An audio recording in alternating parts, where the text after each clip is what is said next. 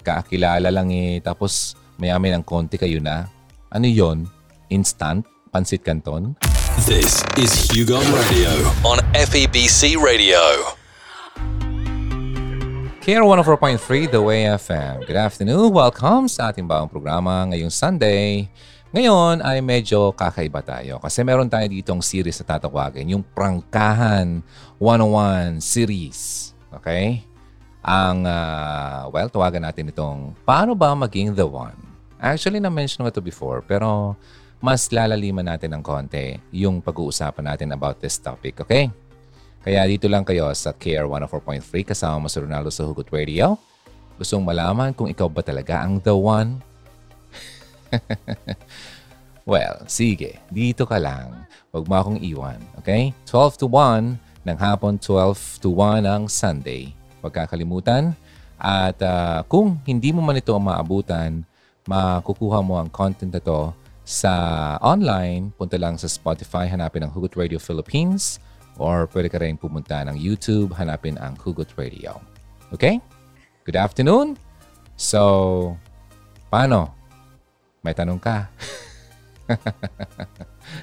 Kamusta ka? Single ka ba ngayon? May manliligaw o nanliligaw? In a relationship? It's complicated ba ang status mo ngayon? O araw-araw kang puyat dahil dyan sa kaka-late night talks mo? Na minsan hindi na nga yung hindi na siya late night eh. Kasi umaabot na ng madaling araw. Well, kahit alin man dyan, sigurado akong makaka-relate ka sa topic natin ngayong araw. So, have you ever wondered kung yung kausap mo o yung love interest mo ngayon ay masasabi mong the one? Kung siya na ba yung tamang tao para sa'yo? Or madalas nga ba maring sabihin ng iba, road to forever na? Bago ka pumasok sa isang relationship, before mo sagutin yung nanliligaw sa'yo ngayon at bago ka magpuyat dyan sa nagpapakilig sa'yo gabi-gabi. Talagang gabi-gabi lang talaga. Pag umaga nawawala. I suggest you ask yourself first.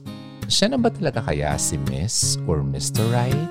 Mata,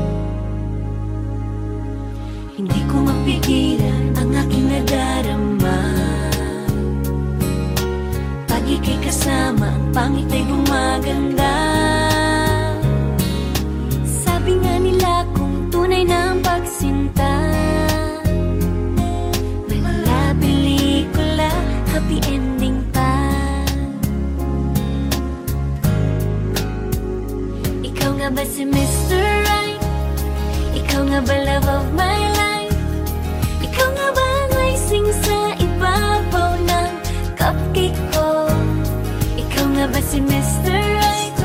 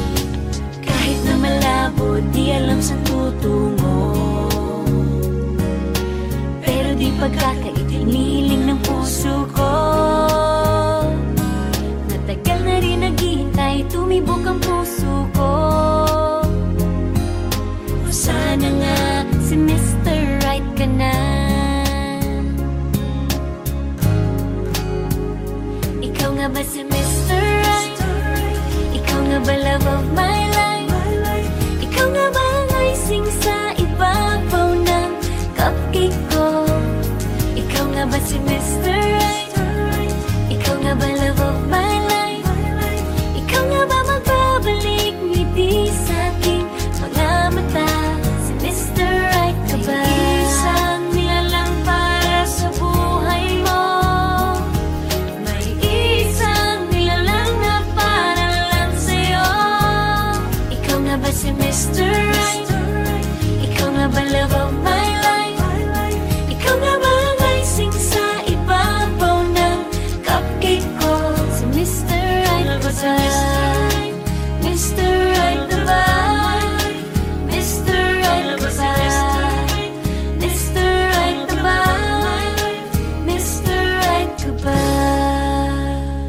Ikaw na ba si Mr. Right? May nagtrending nitong nakaraan lang. Dumaan lang sa aking feed. May isang babaeng habol ng habol sa isang lalaking madidestino somewhere. Hinahanap nila yung isang truck. Anong number ba yun? Ngayon, ang nangyari parang yung babae ang naghahabol. Tapos, nung nagtrending yung video na yon, abay, siyempre, nagpa-picture sila, ganyan-ganyan. Abay, mas marami palang nagmamayari dun sa lalaki. Ayan, mga babae. Ano ba? Bakit ganun? Huwag naman ganun. Masyado naman eh. Para mauubusan eh. Okay? Huwag yun. Alam mo, ang babae, siya ang naghihintay. Hayaan mo siya ang maghanap sa'yo. Siya ang magpunta sa'yo sa bahay. Hindi yung ikaw ay tatakbo-takbo dyan at maghahanap ka. Di mo alam kung saan hahanapin. Mabuti nakita mo. Ang problema, nakita mo nga, may trabaho pala yung tao. Nakakasagabal ka sa iba. Okay? So masyadong nagiging mga panoorin ngayon sa TV. Sa totoo lang walang TV sa amin. Okay? And sa online naman, napakapili lang ang aking mga pinapanood. At nagkataon lang, since nag-viral yon at nag-trending, na-suggest sa aking feed. So, hindi ko nababanggitin kung ano man yung klaseng mga nangyari doon sa video niyo. Pero parang, siya na ba talaga yung the one? Eh, mukha yatang maraming umaangkin sa one na yun. Nako, hindi lang pala ikaw ang one, kundi marami kayo. One too many. Kaya wag basta-basta, iha. Akala mo ikaw lang yung the one. Yung pala eh, the one ka ngayon. May the one bukas, may the one sa susunod. MWF. Ay nako. Yan lang masasabi ko dyan. Okay, anyway, natanong ko yan kanina, di ba? So, paano? Diba? Paano ba? Ano magdapat gawin? Kung gusto mo bang hanapin or malaman kung ikaw na ba talaga yung the one or siya yung the one. Okay? Sabi ko nga kanina, bago ka pumasok sa isang relationship, before mo sagutin yung nanliligaw sa'yo ngayon at bago ka magpuyat sa nagpapakilig sa'yo, gabi-gabi, gabi-gabi lang talaga. Alam mo, I suggest, tanungin mo sarili mo, siya na ba kaya si Miss or Mr. Right? Iyon ang tanong ko kanina. So, welcome sa ating first series. Okay? Tawagan natin itong Prangkahan 101. Paano ba maging the one? Okay. Siguro, at one point in time, natanong mo na rin sarili mo ang mga tanong ni Kim Chiu sa lyrics na kanta kanina, di ba? Kung siya na ba si Mr. Right? Kung siya na ba talaga yung love of your life? O kung siya na ba yung sinasabi ni Kim Chiu na icing sa ibabaw ng cupcake mo? Pero paano mo nga ba malalaman if siya na yung the one? How would you know? If siya na nga si Miss or Mr. Right? Mahirap pa? Kung araw-araw ba naman na nasa Facebook ka, nag-scroll ka ng mga nakikita mo dyan sa feed, alam mo, mapapansin mo yung mga tao, kadalasan, yung mga content ng mga pages na nakikita mo. Kung hindi ito patungkol sa mga relationship na binibilog lang ang ulo mo, okay?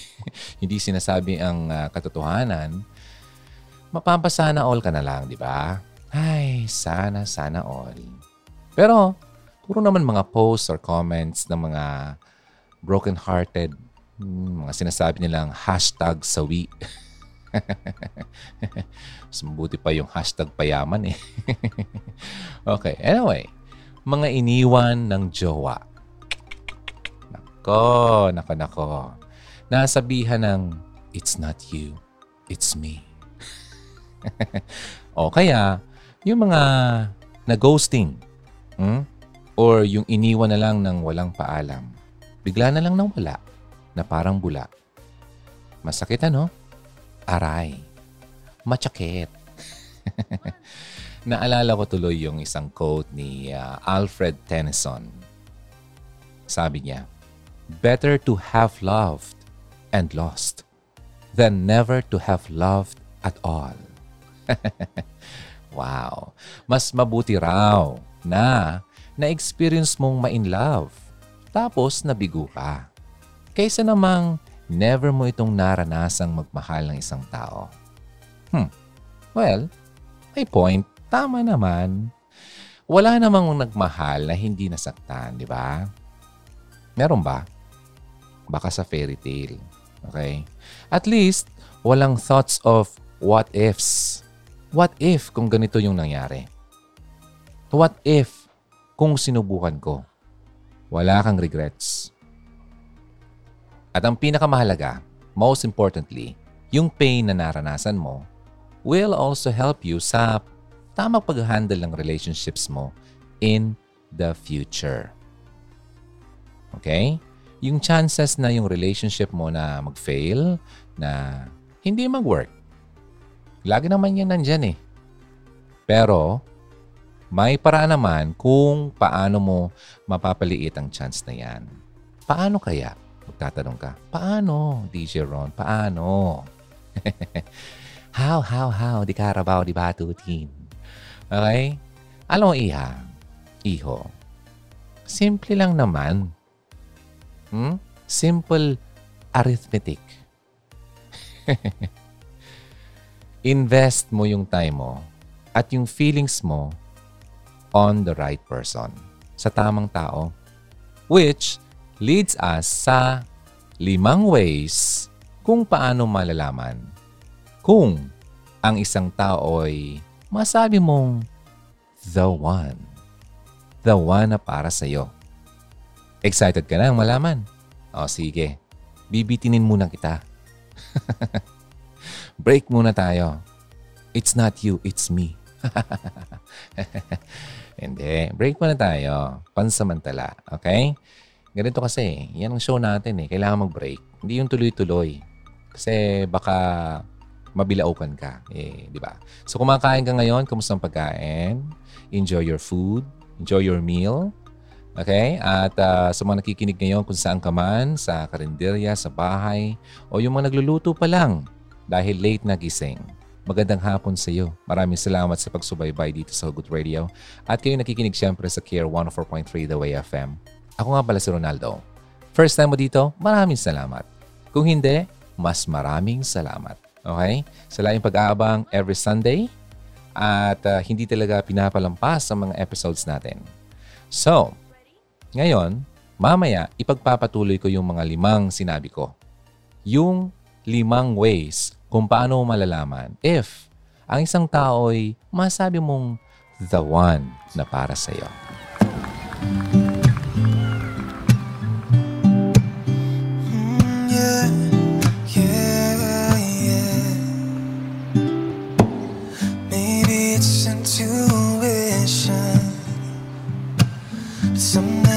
Just don't question. Look in your eyes, I see my future in an instant. And there it goes, I think I found my best friend.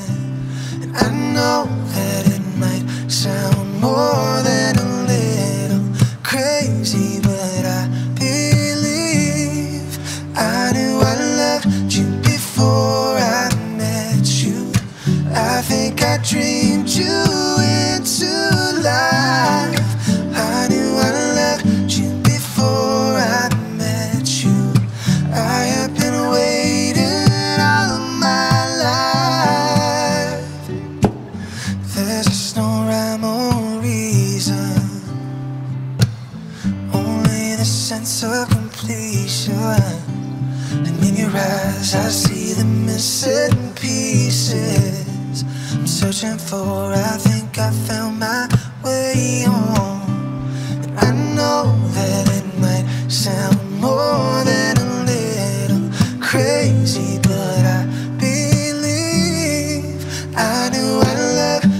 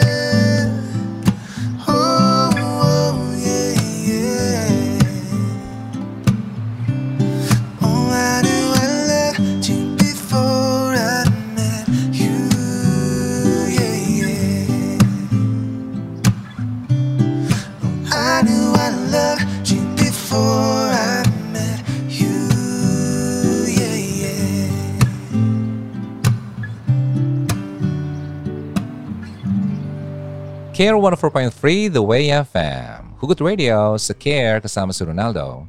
Magandang hapon, Sunday. Ganito ang dapat na bisyo natin pag Sunday, habang kumakain ay nakikinig ng mga ganitong klaseng pinag-uusapan. Yung tipong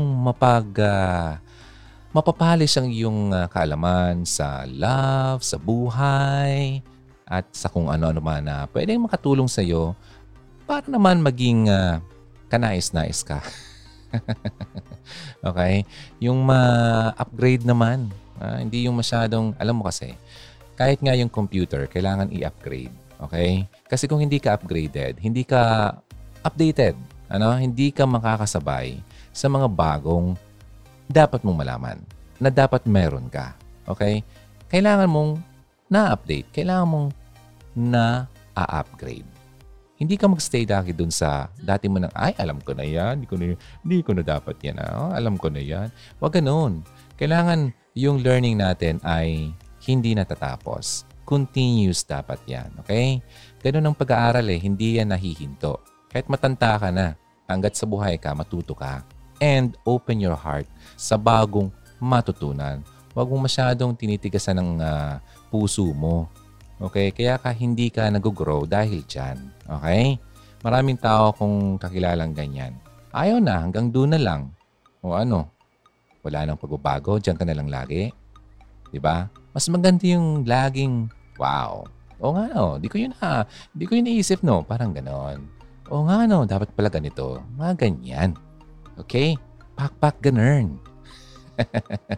So kanina, napag-usapan natin, bago tayo nag-break, sa mga kakatunin pa lang, sabi ko nga kanina, yung mga pag-uusapan natin ngayong hapon ay syempre patungkol dito sa ating bagong series na tinawag kong Prangkahan 101 series. So, paprangkahin talaga kita. Masasaktan ka sa katotohanan. Okay? Okay lang yun, di ba? Kaysa naman yung sinasabi sa iyo na ganito, hindi naman pala totoo. Mas maganda na yung tinatampal ka, tinatapik-tapik ka. Okay? Para naman, yung maano ka, magising ka naman sa pagkakatulog mo. Lagi ka na lang kasi nakapikit eh. Okay? Naglalakad kang pikit. So, ayun, nahuhulog ka. Nahuhulog ka sa mali. Okay? So, kanina, na-mention ko yung mga, somehow, yung mga dapat mong gawin. Pero ngayon, pag-uusapan natin yung 5 bagay. Okay? 5 bagay na or ways kung paano malalaman kung siya na nga ba talaga yung sinasabing the one. Kung nakikinig kayo mga old episodes ng Hugot Radio, na-mention ko na rin ito. Pero ngayon, medyo mas lalaliman natin. Okay? Although malalim na yun dati, mas laliman pa natin kasi mukha yatang parang, napapansin ko, hindi yata bumabaon. Okay? Parang hindi yata ina-apply. Ako kasi nag-observe lang naman sa mga ano nyo eh. Sa mga responses nyo eh. Ay, minsan, sa bagay, ang learning natin, kanya-kanya ng oras yan. Minsan, may mga taong madali matuto. May mga tao naman talagang kailangan mong ulitin. Ulitin. Parang martilyo, pinupukpok yung pako. Tapos, sobrang tigas na parang ulo mo. Okay? Kaya yung martilyo, inuumpog doon sa sa pako para naman bumaon. Ayan. Ako yung martilyo mo, ikaw yung pakong matigas. Okay? Sige.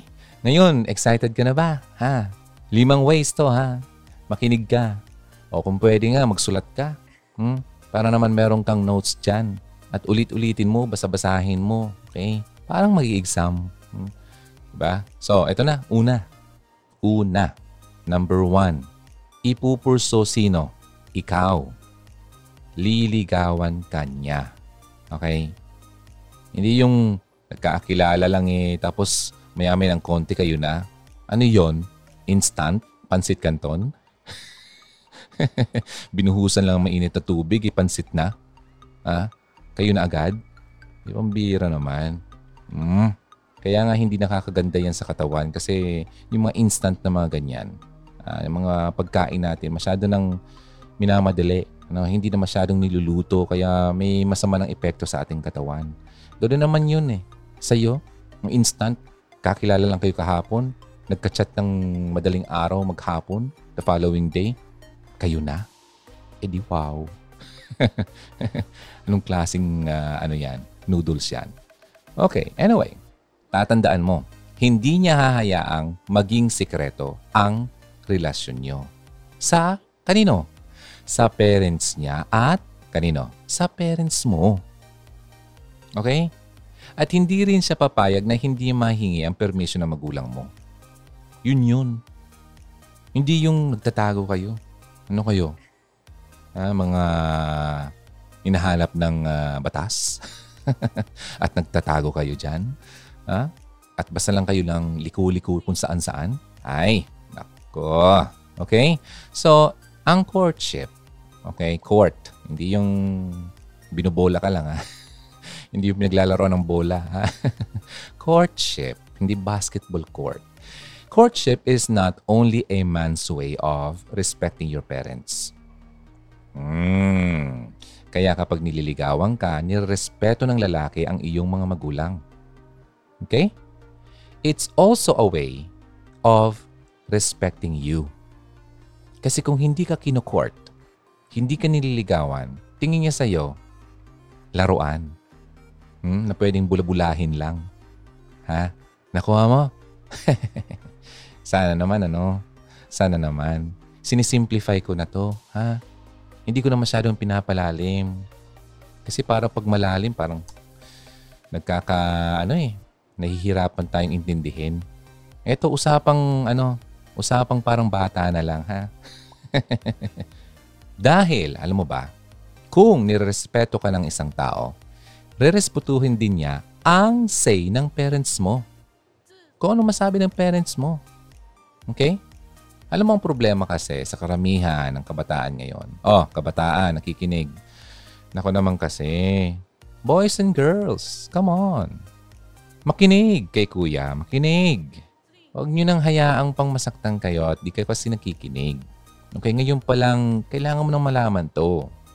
Okay? Pilit kong hinahabol ang mga kabataan. Pilit naman kayo tumatakbo sa akin. Ano bang problema? Hindi niyo ba ako gusto? Hindi ba type? Ang mga pinagsasabi ko. O nakakasakit ako. Eh, gano'n naman talaga eh. Kailangan prangkahin ka. Okay? Kasi noong mga panahon ako'y kabataan pa, naintindihan naman talaga kita. Hindi naman talaga ako palakinig noon. Gusto ko akong masunod. Kasi akong magaling. Alam ko na to eh. Malaki na ako eh. Hindi ko na kailangan yan eh. Alam ko na yan. Okay?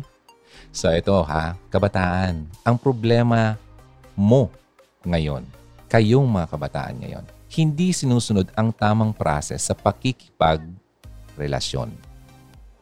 Ang tamang proseso.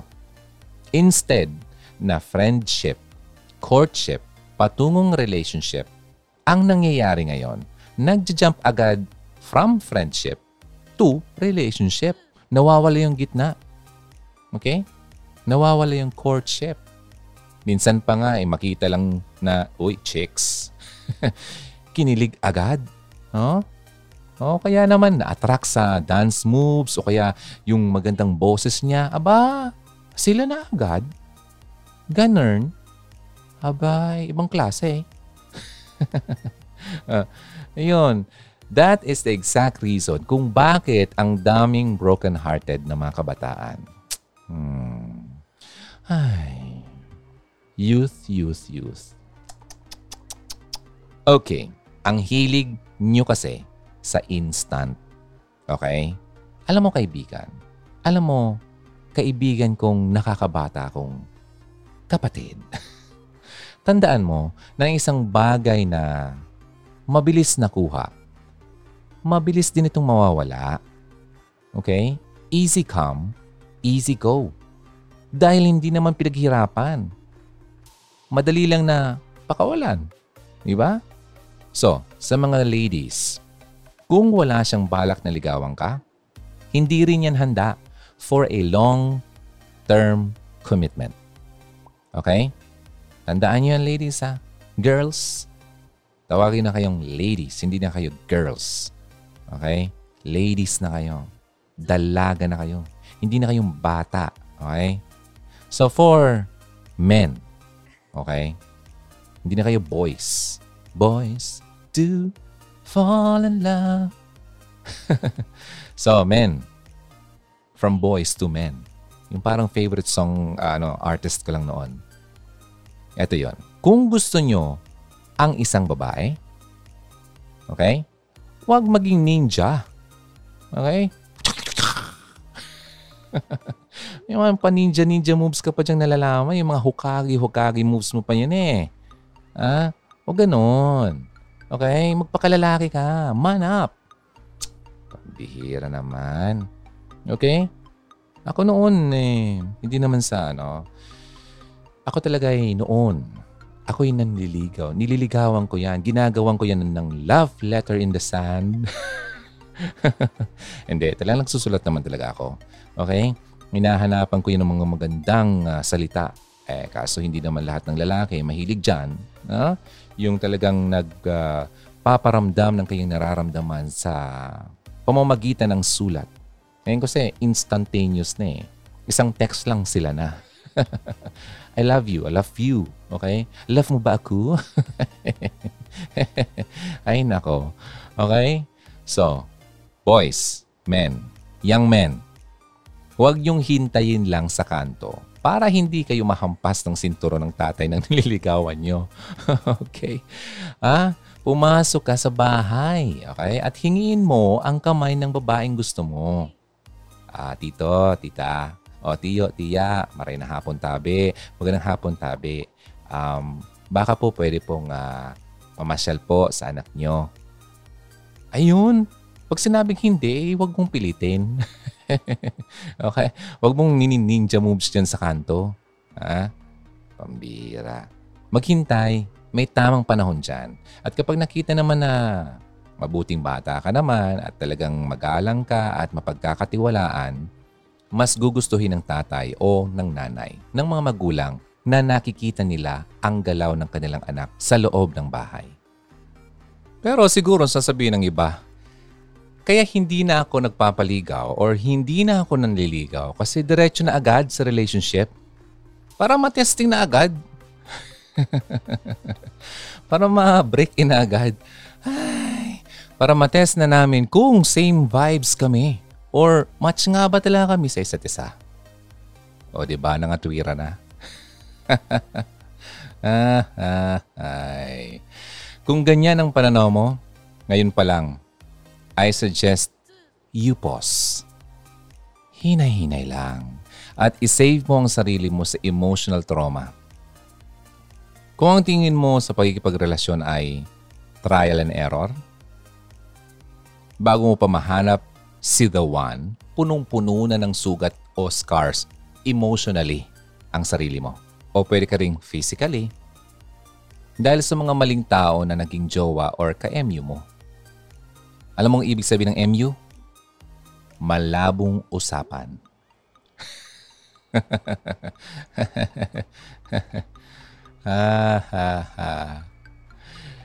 Ay, gusto kong bigyan ng diin na hindi mo kailangan makipag-date at magkaroon ng emotional attachment sa isang tao para makilala mo siya ng husto. Many tend to hide their true colors in a dating relationship.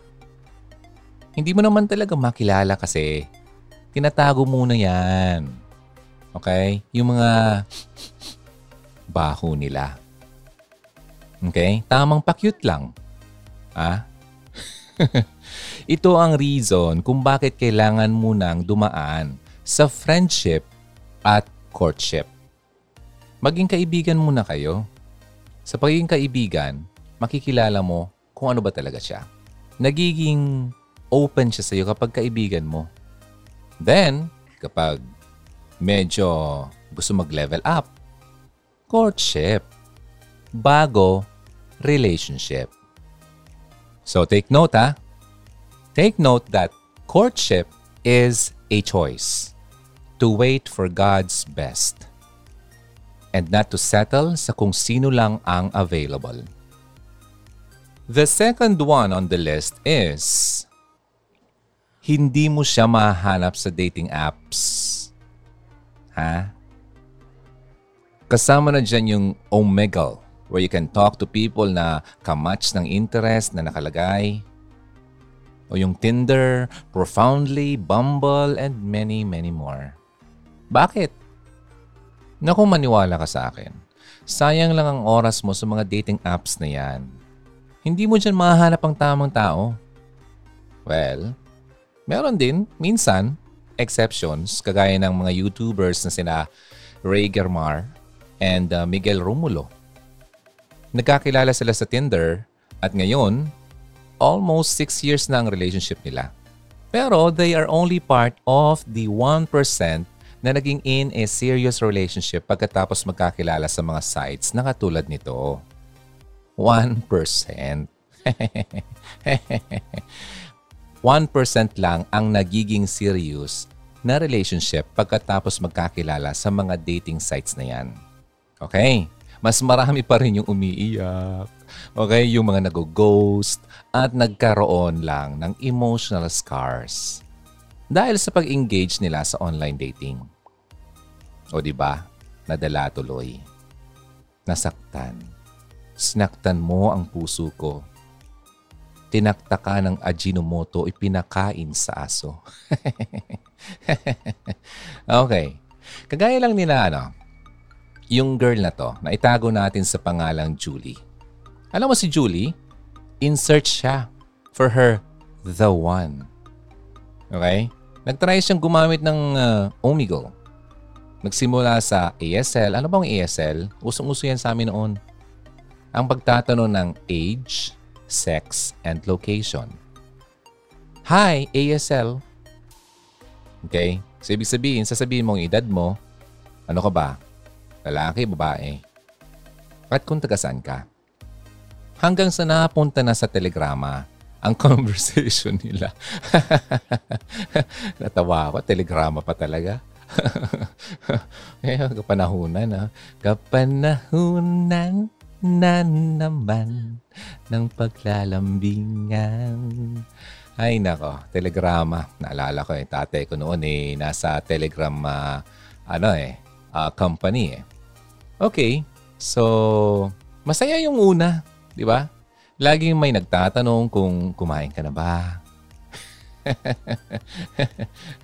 Okay, kachat niya hanggang madaling araw. Naku, talaga namang happy pill, kumbaga. Tuwang-tuwa itong babae. Lagi nakasmile. Okay? Pagkagising sa umaga, laging nakasmile. Kasi nakita niya kagad yung chat sa kanya. Good morning! Nag-breakfast ka na ba? Ay. Pero dahil sa mga hindi assured ang forever sa mga ganitong apps, bigla na lang siyang ginost ng lalaki. Ha? Isang araw na lang, bigla na lang nawala. Wala na yung good morning. Nag-breakfast ka na ba? Bad morning na. At hindi na makapag-breakfast. Hindi na makakain dahil wala na. Wala na yung inaasahan niyang katuwaan o kasiyahan. Days after, nalaman niyang ginawa lang pala siyang rebound ng lalaki. Aray. Bakit? Kasi that time pala ay nagkawalaan lang yan yung lalaki at yung girlfriend niya. Kaya ginawa siyang rebound. So ngayon nakipagbalikan na itong lalaki ito sa jowa niya. Oh, see? Nakuha mong kwento ko? Ganito kapait ang realidad ng mga dating apps. Ang mga tao nandyan sa totoo lang, naghahanap lang yan ng mga pastime. Ha? Hindi naman yan mga seryoso. Okay? Yung mga tipong pampakilig or alam mo, pinaka-worst pa niyan . Gusto lang na masatisfy yung lust na nafe-feel nila sa kanilang mga katawan.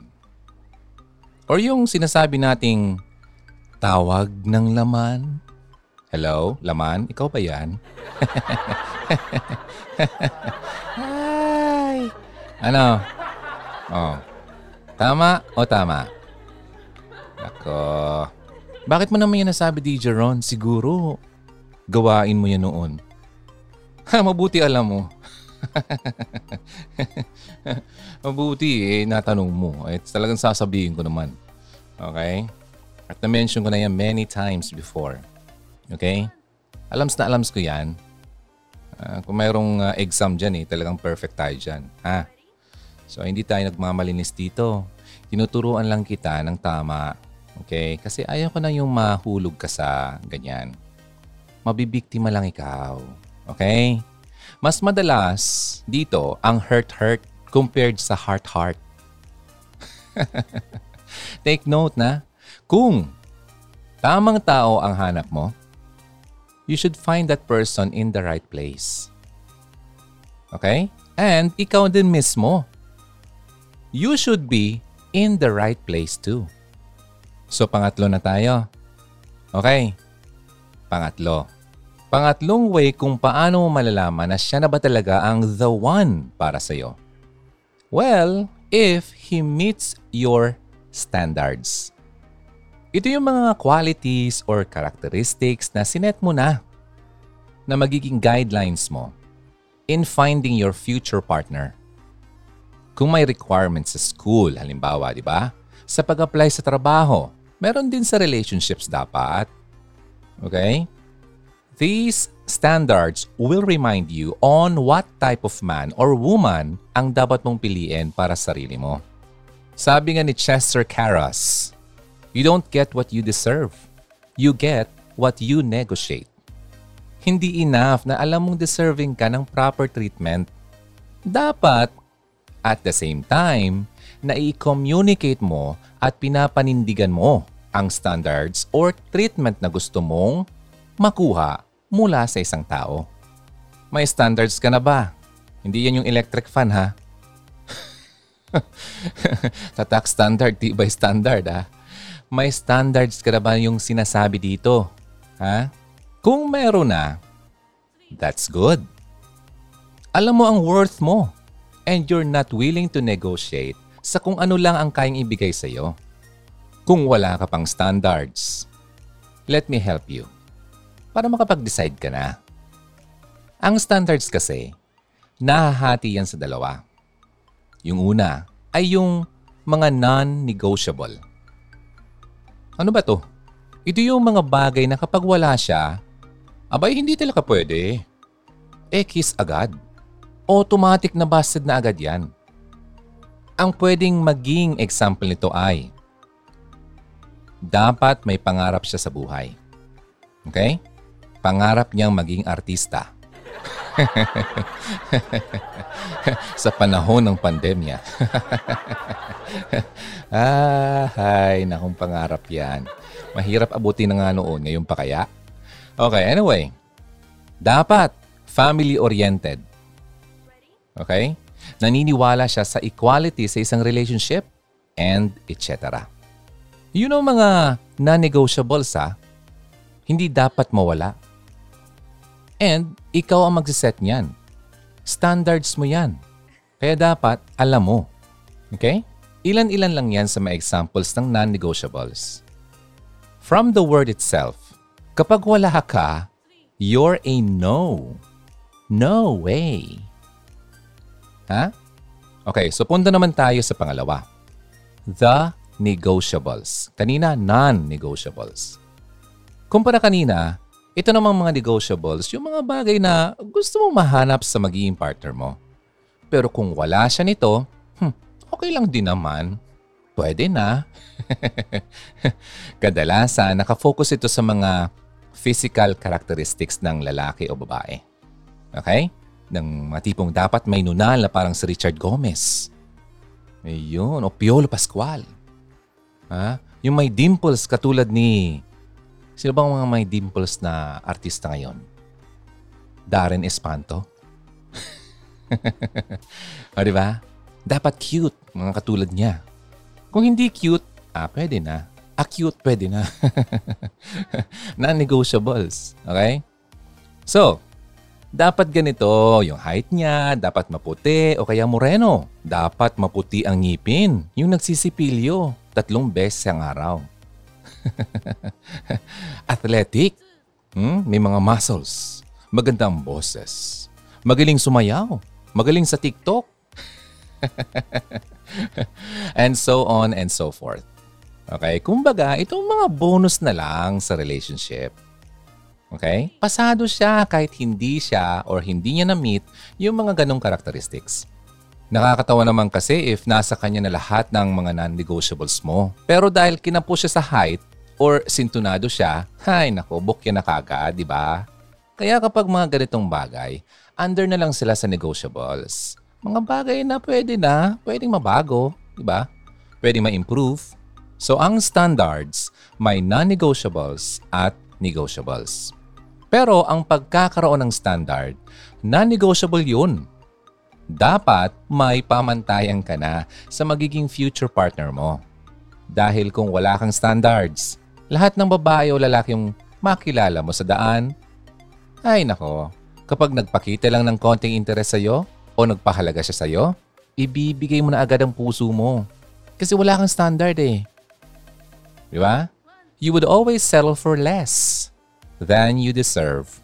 Kaya gusto kong sagutin mo ang tanong na ito mamaya. Ano ba yung mga katangian o qualities na hinahanap mo sa iyong mapapangasawa?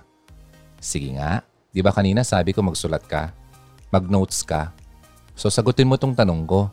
Ano ba yung mga standards mo? Pakisulat para maging reminder yan para sa iyo. So sige, habang nagsusulat ka dyan, let's take a break, okay? Matutog muna tayo. Okay? Ito po ang Hugot Radio, kasama mo si Ronaldo. First time mo dito, wow, maraming salamat. Okay? Kung hindi naman, sobrang thank you pa rin. Okay? Pakishare na rin sa iba, sa mga katulad mong may interes sa mga ganitong klaseng pag-uusap ng Hugot Radio. Hindi lang ito puro tungkol sa puso. Patungkol din naman ito sa pagiging, yung para mapabuti naman ng pagiging ikaw. Okay? Ma-improve naman yung personality mo. Alright? Now, okay, Ronaldo, Hugot Radio. Sa KR 104.3. We'll be back. This is Hugot Radio. Always believe in love and keep the flame burning. Hey, it's me, Ronaldo. Thanks for tuning in to Hugot Radio. KR 104.3, The Way FM. Kamusta? Patapos na tayo. Pero meron pa akong mga natirang sasabihin sa'yo. Okay? So, nga pala, yung yung isa kong version nito, hanapin mo sa Spotify, sa Hugot Radio Philippines, yung paano masabi o paano malaman siyang the one. Pwede mo rin mahanap yan sa YouTube. Okay? Merong ibang flavor ng delivery doon. Okay? So ngayon, sana nag-enjoy ka sa pinag-uusapan natin. Nakakatawa naman at hindi mo ako iniwan at umabot ka sa puntong ito. Okay? Sa halos patapos na ng ating show. Ayan. So, sana naman nakasulat ka na ng iyong mga standards. Kung hindi pa, pag-isipan mo, ha? Huwag mong hayaang wala ka yan. Kasi kung hindi mo yan gagawin at hindi mo sundin itong mga sinasabi ko, asahan mo, magkikita pa rin tayo sa YouTube. At makikita mo yung video ko doon na mabilis na paraan ng pag-move on.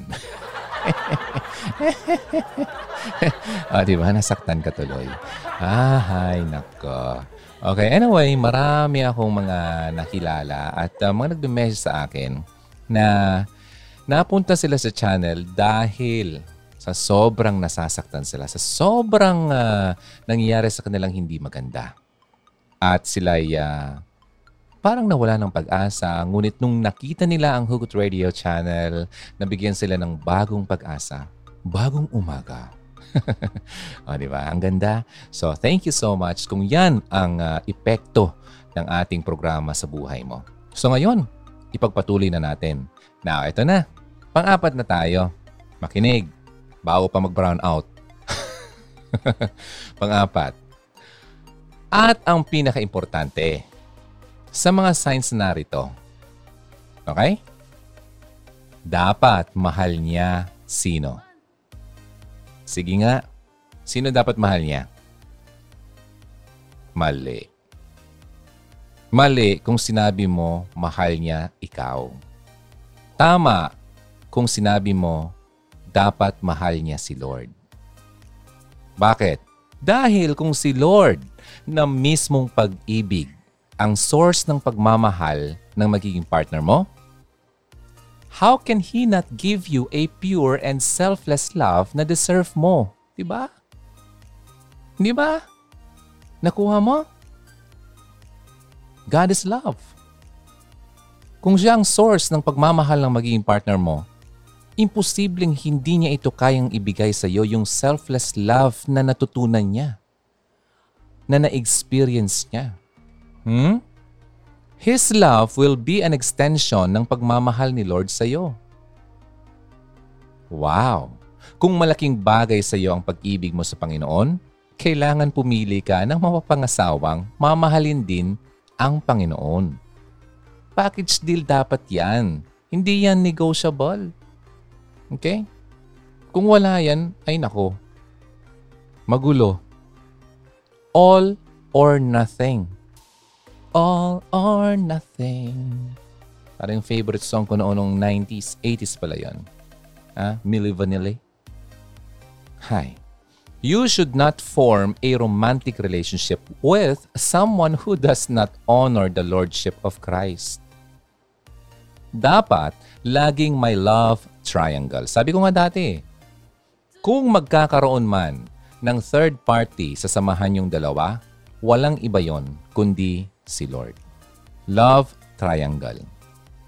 Yung parang kantang, ano ba yon? Bizarre Love Triangle? Every time I think of you, I get a shot right through into a bolt of blue. It's no problem of mine, but it's a problem I find living a life that I can't leave behind. Alam mo, pero hindi ito yung triangle o love triangle na pinag-aagawan. Ito yung visualization, kumbaga, ng isang relationship na si Christ ang nasa gitna. Siya ang nasa tuktok ng tatsulok. Okay? At kayong dalawa ng iyong future partner ang nasa magkabilang dulo sa baba. Habang mas lalo kayong napapalapit kay Lord, mas nagiging close rin kayo sa isa't isa. Madalas ko na itong nasasabi. Pero more than anything, dapat ang goal ng magiging partner mo, pati na rin ikaw, is to please God in your relationship. Para mas maintindihan mo, let me tell you a story. May dalawang taong gumawa ng bahay. Isang hangal, fool. At isang matalino, wise. Yung isa, nagtayo ng bahay niya sa bato. Yung bato, firm, secure ang foundation. Yung hangal naman, saan niya nilagay? Sa buhangin. Ngayon, bumuhos ang malakas na ulan at dumating ang rumaragasang baha. Parang yung na-experience natin kapag may bagyo dito. Sa tingin mo, alin sa dalawa ang mananatiling nakatayo? Abay, syempre, yung bahay na nasa bato, di ba? Ganon din sa relationships. Nagmamatter ang foundation ng relationship nyo. At wala nang mas hihigit na foundation kaysa kay Lord. He is our solid rock. Matibay na muog, kumbaga sa Tagalog. Wala namang perfect na relationship. Pero kung si Lord ang foundation nyo, kahit gaano pa karami ang struggles na dumating sa buhay yung dalawa, mananatili kayong magkasamang nakatayo. Ngayon, pang-lima. Eto na yun! Pang-lima. You should pray for your future spouse or wife. Or in other term, ang God's will para sa iyo. Alam mo, in praying, masabi mo rin sa Panginoon yung mga standards na gusto mo magkaroon, yung magiging wife o husband mo. Ang exciting, di ba? Nakakatuwa rin isipin na somewhere out there,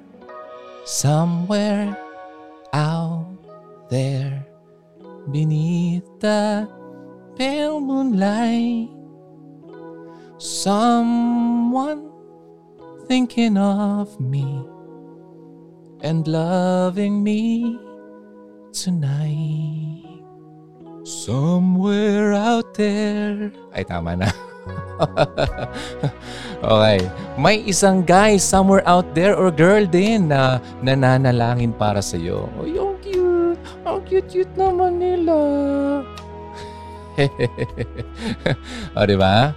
Hindi mo alam pero sa mismong moment na to, baka yung pinagpipray mo. Nag-struggle siya sa finances. Diba? Sa studies o sa work. Pero alam mo ba, ang prayer mo will be your act of love sa taong yon? Kahit hindi pa kayo nagkikita? Matutulungan mo rin siyang maging tamang tao by simply praying.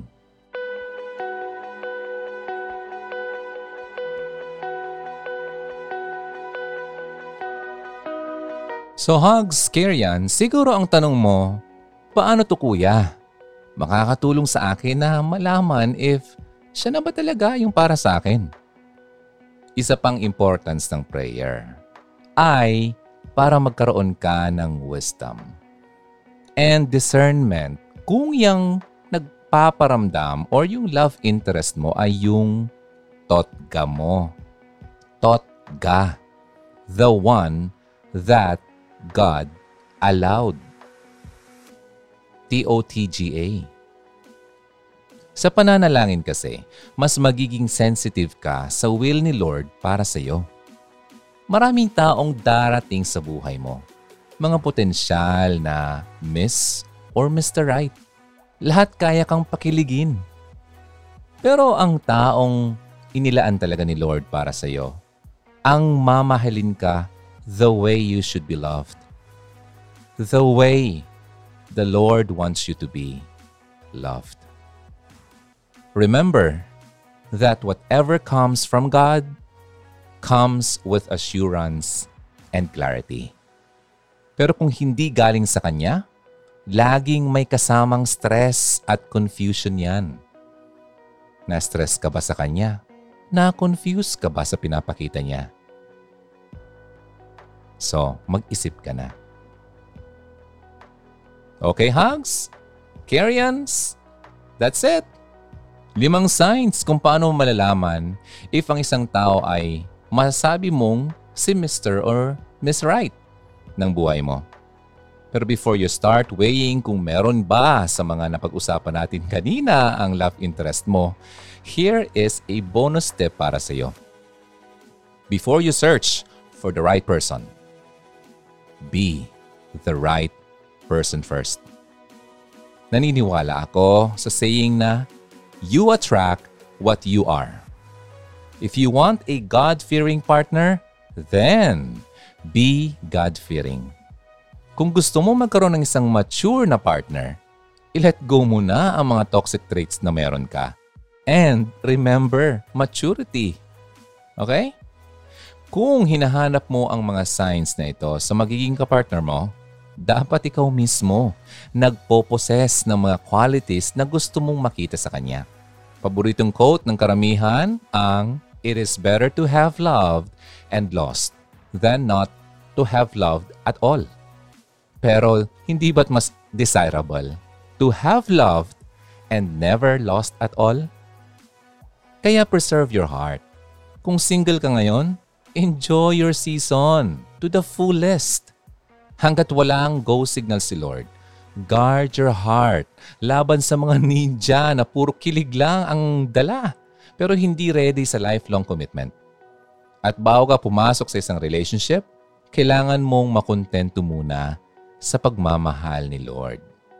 Dahil kahit ilang partners pa ang dumating sa iyo, kung hindi maayos ang relationship mo sa Panginoon, you can never be complete. God alone can satisfy you.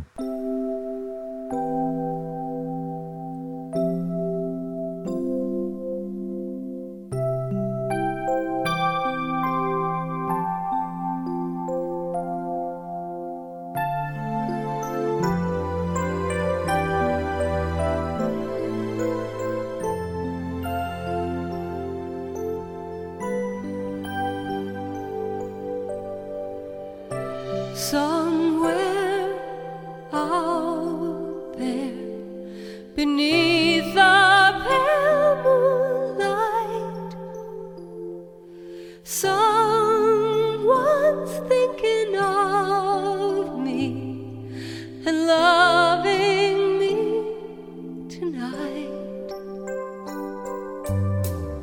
Somewhere out there, someone saying a prayer that we'll find one another in that big somewhere out there. And even though I know how very far apart we are, helps to think we might be wishing on the same bright star. And when the night wind starts to sing a lonesome lullaby, it helps to think we're sleeping underneath the same big sky. Somewhere out there, if love can see us through,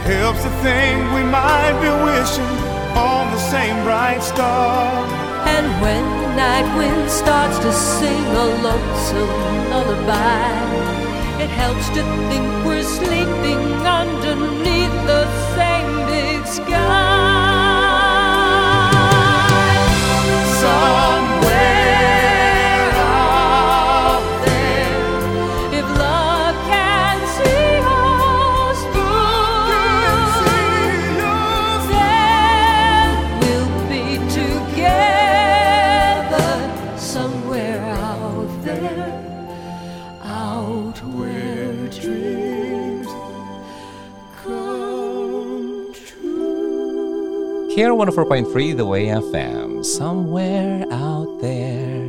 O, diba? So, hugs, Karians, maraming salamat sa pakikinig at tumating ka dito sa part na to. Talaga namang na-enjoy mo yung ating pinag-usapan.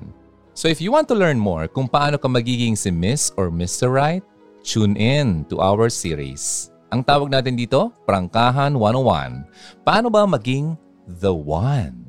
Maraming salamat, hugs, Karians. Ako po si Ronaldo ng Hugot Radio. Dito lang sa KR 104.3 The Way FM. Maraming salamat. Ingat palagi. You take care and I will take care. God bless you. I will be back next Sunday. Kapag ginusto ni Lord, God's will, makikita pa rin tayo. Bye! Somewhere out there, beneath the pale moonlight, someone's thinking of me and loving me tonight. Halina't makihugot na. Kontakin mo kami sa 0946-763-9858, 0929-359-4298 o sa 0915-931-7184. Kung nais mong makipag-ugnayan kay DJ Ron, maaari din siyang bisitahin sa kanyang YouTube channel sa Hugot Radio.